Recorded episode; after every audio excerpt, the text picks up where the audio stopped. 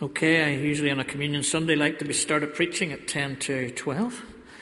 So it's ten to twelve, just in case you don't need to look at your watch, that's the time it is at this moment. We're going to speed this up really, really quickly. I wanted, that was the lectionary, the second lectionary reading. We do the lectionary in Fitzroy, and I was trying to blend Onialeku with the lectionary, and that was the second um, lectionary reading, but we don't really have time to expound that, and I really feel uh, I need to kind of move towards more... Um, Uh, issues that I think the, the congregation need to know and, and need to think about.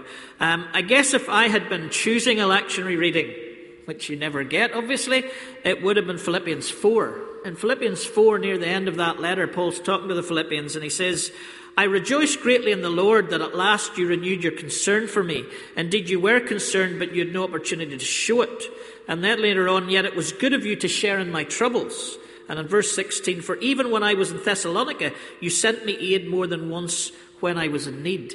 And the idea, it seems to me, um, uh, here in, in Philippians, Paul is saying that mission is mutual. And our relationship with Onialeku is not that we would give them money and bring Jesus to them, because Jesus is already there and working perfectly well, and we've learned more about Jesus in Onialeku than your minister will teach you about Jesus in Fitzroy. Um, it seems to me that where we are here is we're in some mutual understanding of partnership, relationship, deepening relationship, and relationships that will be challenging because of the depth of them. Relationships that will will change how we see the world because we're connected outside of ourselves. So when we were there, literally in the weekend we were there, six hundred people were killed in the fighting in South Sudan.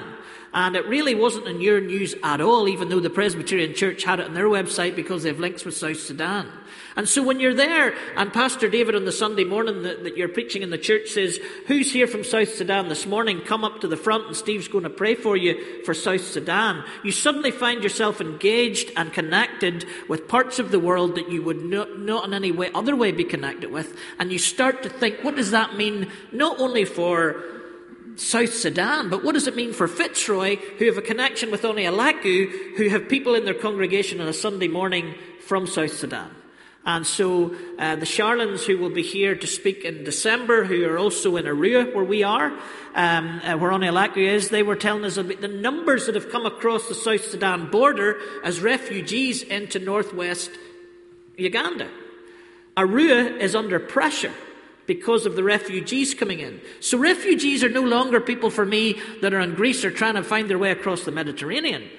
For me, refugees are, are affecting and impacting, and there's trying to be a response to them from our partner congregation in Uganda.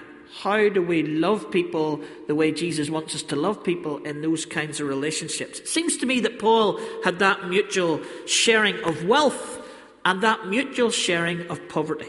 So with that biblical base put down to what we're doing, I want to just show you uh, a few things. Um, this was uh, a place that Charles had been before us, and he dug a well here, and we had the privilege of being the Fields of Life ambassadors to this well. We didn't fund this well. Um, this was the people around. Um, the, they, they greeted us when we got off our bus. They had little flowers the whole way down the path towards the well. We were treated like royalty. They gave us the biggest amount of fruit you've ever seen. I don't know whether you've seen a jackfruit, but it's one fruit and it's this heavy.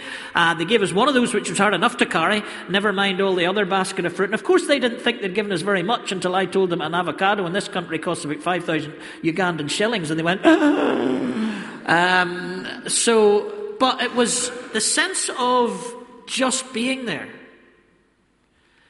Do you know, when Charles talks about the places in Uganda that are difficult, there's a difficulty, yes, to bore wells in some places, but some places are so remote that they feel forgotten about.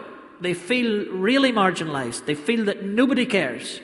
And when you fund a well and then you turn up in their community, you make a huge, huge difference. The next couple of photos we'll fly through because they are our miracle worker at work. I said to him when I arrived in this morning, you're a little cleaner than the last time I saw you. Um, so, uh, and that's him explaining to me the gravel and what gravel they put in to filter the uh, water as it comes out. And he's explaining all the stuff that he shared with you today. Can I actually, I, I can't go on this. I don't know what I'm talking through that mic for. Right, I can move away a little bit. And that's Rachel behind, who does all the hospitality um, for Fields of Life and is an amazing, amazing woman. Let me take you to our favourite two acres of land in the entire world. There is our school, guys, and um, you will see even the difference from last year that there's life in it. There's life in it because the teachers' bikes are uh, right there around the tree. And uh, and all around this place on a daily basis, there are children coming out of classrooms and going into classrooms, and it's all there because you funded it. This was your textbooks arriving. They did arrive late, but last Christmas, many of you, instead of giving gifts, bought tokens to fund textbooks for our school in Onialeku. And this is the head, Charles, opening the box of those books. And this is the teachers just looking at this. You, you can actually see in Charles' face, if you look closely enough, the awe and delight as he opens these brand new books. Here's some of the children with them. Now, that was on a Saturday, hence no uniform, but the excitement of getting these books, and that was you guys, nineteen hundred pounds last Christmas, that set us on a road. They need more, he hinted. But it's fantastic to see your money already at work. This is our well. This is our well. Somebody in this congregation funded this well, and this well is at our school. Where is it at our school? She was the next. That's how close it is to the school. Now, they tried to bore somewhere else, Charles, because Charles didn't, they didn't have the expert up for this one. So they bored a dry well further down the school, but this is where they found the water. Uh, the school, as you can see, is boarded up at this stage because the kids are on holidays, but when they come back, and I think that might be even this week maybe, they will have a well right there with clean water. I was on with David, uh, Pastor David, um, just before the well um, was finished, and he said they'd gone three or four days without any water, and they hadn't been able to feed the children for those two or three days. That's never going to happen again because we have a well right there. Now, I want you to look at this photo carefully because I didn't see it until today. But if you look very carefully to the left-hand, top left-hand corner, there is a scurrilous woman running away with our water. Now, we're thankful that she's running away with our water. But where the well is now situated, that's the back of the school. And that can be accessed really, really easily. And We, we're not against other people getting the water from the well, but what we are against is that the well would become damaged, or there would be people come in at night and deliberately damage the well. And this is where a perimeter fence has got to be next in what we need in, uh, in uh, Onialeku. The money has been raised. The money then fell short. Thank you to Richard and Michael for their cycle ride. It fell short because of Brexit. We were one thousand pounds down on that because of the price and the, uh, the, the strength of the pound. But even within this congregation and outside this congregation, we've made that money up. And so that perimeter fence should happen very, very quickly. The other thing that we were able to contribute is uh, when Caitlin did her fundraising coffee morning at uh, our house, um, uh, a woman from Fitzroy, or from Fisherwick, came to it and gave me a football. It was a football signed by the nineteen eighty-two Northern Ireland football team. She says, my dad was given that. Can you do something with it? And I said, well, what can I do with it? So it literally sat for about five months uh, on our sideboard and looked really well because I was quite pleased to have it. And when Richard Spratt came talking about the gala dinner and the auction, I said to him, we have a football there. What do you think you could do with that? He says, what? He says, we will get five hundred pounds for that, he said. And then we'll double it because somebody's doubling all the money we make that night. We got eight hundred pounds for it. We doubled that to sixteen hundred pounds. And Fields of Life are going to add to that so that we can not only have a well, but we can have a water tank that harvests water that gives us just that wee bit extra as well. So, within a year of funding this school, we will have textbooks, a well, a water tank, and a perimeter fence. And that's you who have done all of that work. It's a privilege for us to be here in the summertime and to bask in what they think of Fitzroy and to hear them thanking us over and over again for what we've done. But this is the impact that you can make. And I would imagine that for many of us, it wasn't that big a thing. We can sow, and boy did you sow. And we can cycle. Well, Richard, it was a big thing, fella, and we're very thankful. And even Michael would say that he did go further than you, brother. But when I told them what Richard had done in Onialeku, the intake of breath among those teachers and parents and all the rest, two thousand one hundred kilometres in seven days, even when he was ill. He said he was round that same route in a car recently, and he said he couldn't believe that he missed the beauty because his cycling was causing him so much effort that he couldn't see what was around him. But those little bits of money that people gave to Michael and to Richard and to the sewing and to all the other stuff you've done has given this school more than they could ever imagined or dreamed. And Bishop Isaac's dream goes on in the wonder of this man called Pastor David, who is a partner with us in it.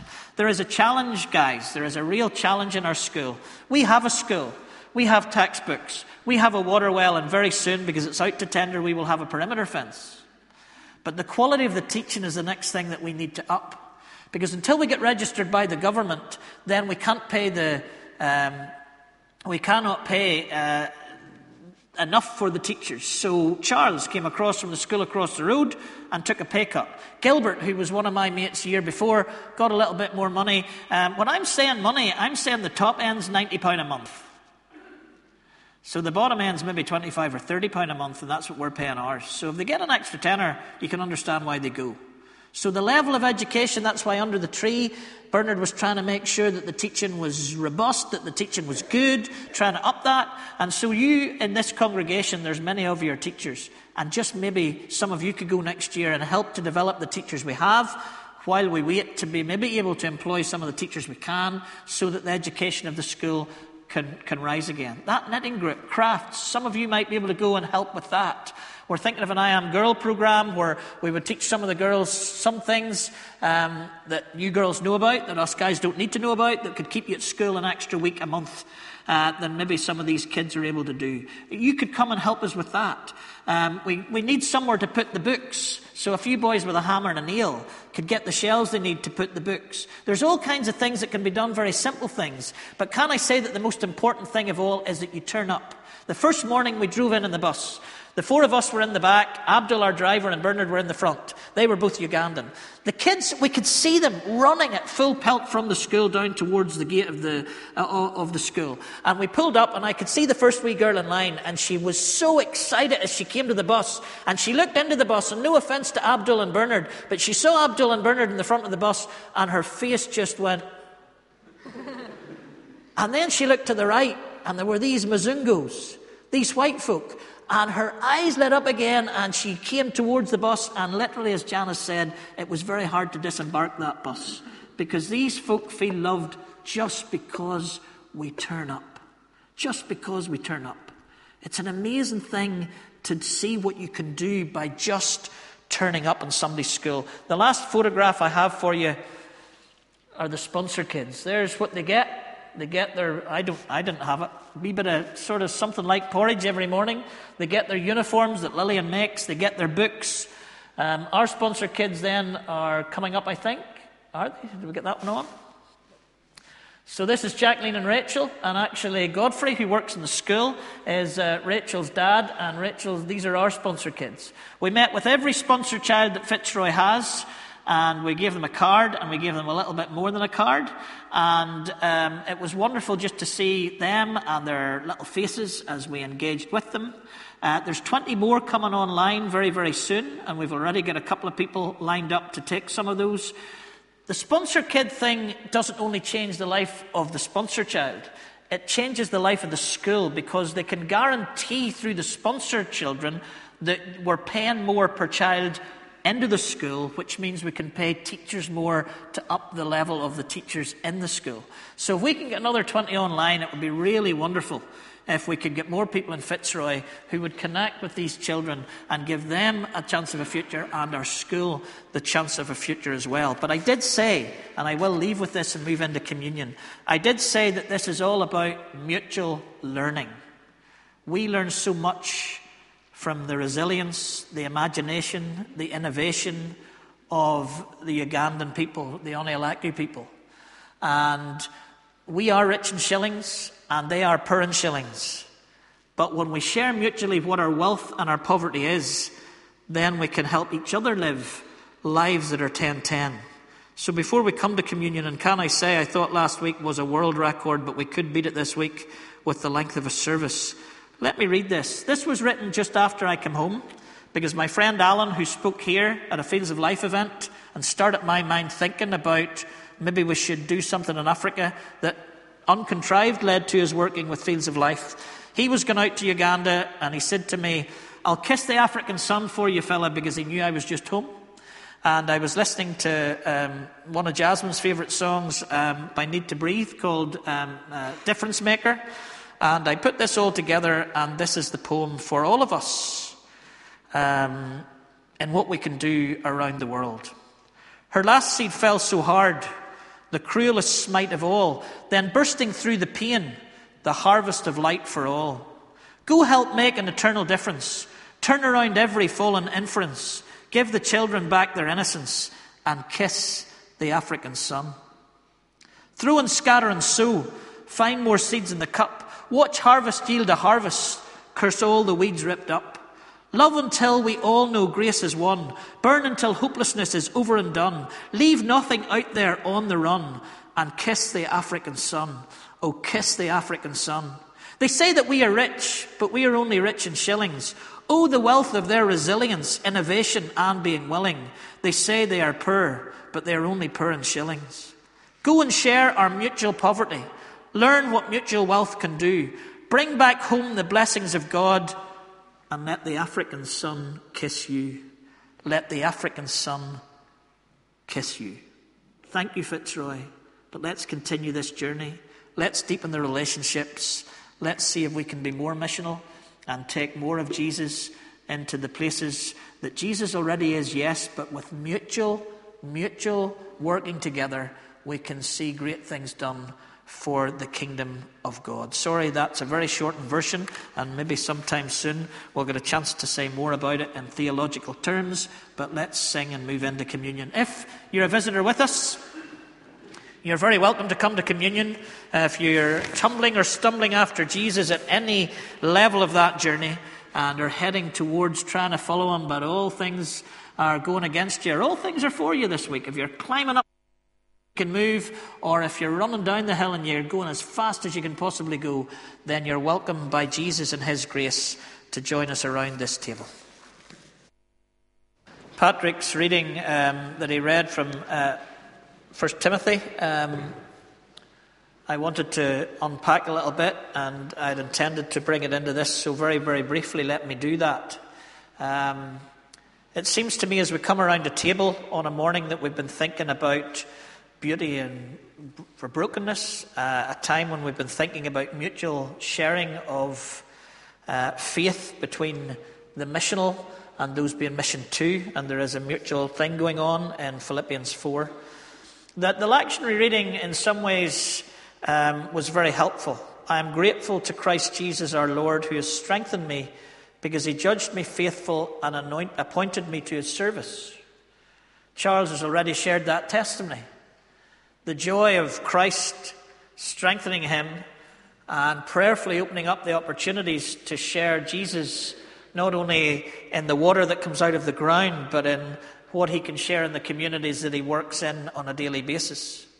The Stockman family this summer are just grateful that Christ Jesus our Lord, who strengthened us because he judged us faithful and appointed us to service, we received mercy. Grace of our Lord overflowed to us with the faith and love that are in Jesus. And that this bread and wine and this cross and this crown of thorns in front of me, that in changing me and overflowing my life with mercy and grace and our family with mercy and grace, was not just for us, but so that we could overflow that love and that we could be servants of God, that we could be broken, that we could be poured out in order that others might know this Jesus and the kingdom that this Jesus came to bring. There was one moment in Uganda, right near the end, and I looked across the playground, and I caught the eye of Jasmine with all these kids around her. And ten ten was in that picture right at that moment. My daughter was living life in the fullness of what she could live it. It was in her face, it was in her smile, it was in the deepest joy that I've ever seen coming out of my daughter's life. She had told us we weren't going to Uga- or Vancouver to lie on a beach, that we were going to Uganda to play with kids. And in that moment I thought, I've never seen her on a beach looking like this. Because I want to tell you again, guys, we're not made for vacation. Vacation is there to help us live vocation. And if you think of the joy you have on that beach in Spain in the summer, I'll tell you, when we start living what Paul's talking about to Timothy here, you're going to find something far deeper than lying on a beach. Much as I like a wee lie on a beach. Life in all its fullness. ten ten comes because Jesus has poured out his life, had his life broken, that I might somehow, in the mysteries of eternity, be wrapped up and connected in this, so that he might overflow through my life with his grace and mercy into the lives of Rachel and Jacqueline and David and Agnes and your sponsor child, and that that might flow back through us to the glory of God.